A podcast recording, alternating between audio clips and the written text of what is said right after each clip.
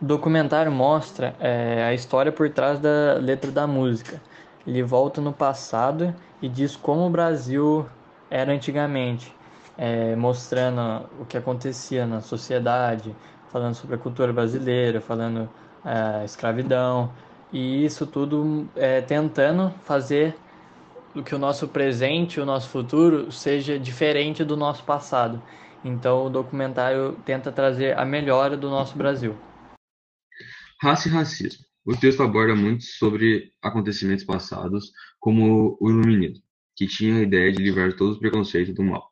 O texto fala que o termo raça não é um termo fixo, mas foi um termo que foi se construindo com o passar do tempo por conta de conflitos e, precon e, e preconceitos históricos. O texto também cita a força que os negros haitianos tiveram de tomar o país do poder francês e declarar independência em 1804. Uma das várias histórias, histórias de revolução do povo negro que lutaram e lutam até hoje pela sua liberdade e igualdade.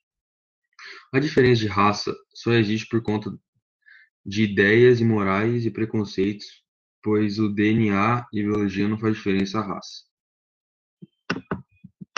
Assim como no documentário de Emicida, o texto Raça e Racismo fala muito sobre o passado, sobre a luta que o povo negro teve contra o preconceito, contra a violência, e eles colocam uma um momento histórico de que de quando os haitianos é, negros tiveram que tomar o país do poder francês e declararam independência em 1804.